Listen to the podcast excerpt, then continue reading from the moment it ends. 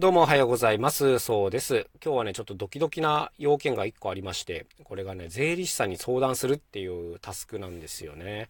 はい。あの、この間確定申告をやって、まあいろいろちょっとこれからどうしていこうかなっていう部分が出てきたので、まあいろいろ調べたんですけど、もうこれは税理士さんに聞くしかないなっていう点がいくつか出てきたんですよ。で、あの、とはいえ顧問税理士さんなんかもちろんいませんので、えー、町の税理士さんに相談するか、まあ、もしくはここならとかでね、あの、外注で受けてるっていう人に相談するかっていうのをちょっと迷ったんですけども、今回はここならで電話相談というのを選ぶことにしました。1分180円だったかな？はい、そういうのがね、実際サービスで出てるんですね。で、事前にこう、ある程度、自分が悩んでいることとかをお伝えして、まあ、それに対して答えてもらうということでね、まあ、今日これから事務所に行って相談しても、それに乗ってもらうんで、まだどうなるかはちょっとわからないんですけども、まあ、こういう選択肢もあるよっていうことですね。なんか、まさか自分が税理士さんにね、話をする時期が来るとは思ってなかったんですけども、まあ、ざっくり言うとね、なんていうんですかね、僕と熊山二人組で基本活動しているわけです。で、二人の家の間に事務所というのを借りていて、えー、まず、運営にかかる費用っていうのは、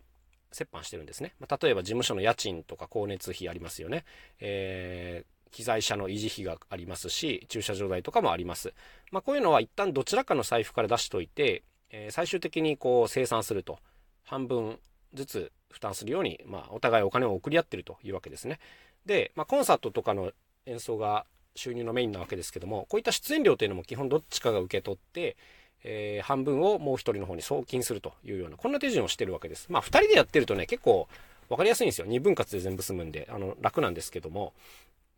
まあ、問題はですね、確定申告の時に僕の方の売り上げが1000万超えてしまったっていうことなんですね。はい。これはね、あの、もちろん僕が1000万ももらってるというか手取りがあるわけではないですよ。全然そんなことはない。で、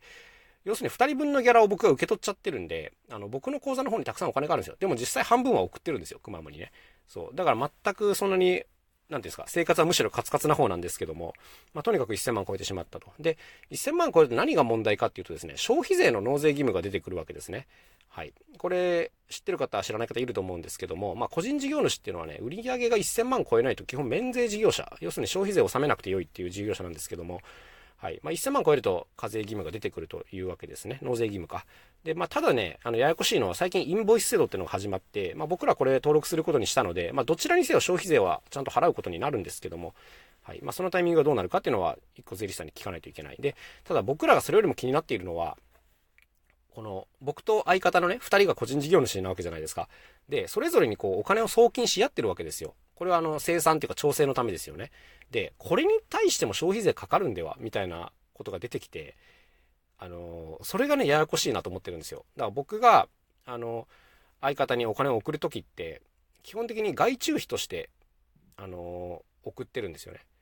うんこの扱いがまずこれでいいのか。で、外注費として払うんなら消費税がいるのではみたいなことになってきて、ただ、ただですね、それってなんか消費税の二重課税になるんじゃないかみたいなこともあって、もうね、頭がこんがらがってわけわかんないんですよ。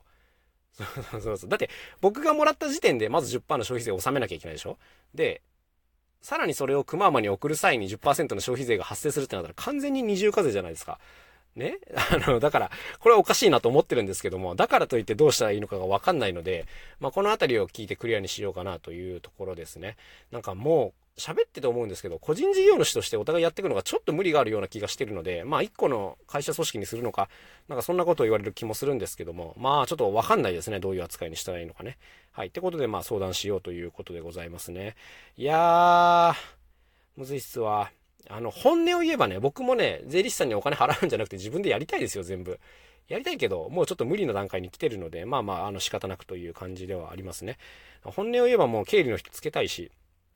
ちゃんとやりたい気持ちはもちろんあるのでね。だけど、それに対するコストが大きいということで、まあ、見送ってた部分があったんですけども、まあ、ちゃんとやんなきゃいけないのかなという、そんな感じでございます。すいません、ちょっとぼやきも入ってしまいましたけども。まあ、何にせよね、あの、わかんないときは、もう調べてもわかんないときはね、あの、もう相談するしかないということで、あの、ちゃんと相談できる先っていうのは今、こういう気軽に頼める先もあるっていうことですね。それが今日お伝えしたかったことです。というわけで、今日も一日頑張っていきましょう。また明日お会いしましょう。さようなら。そうでした。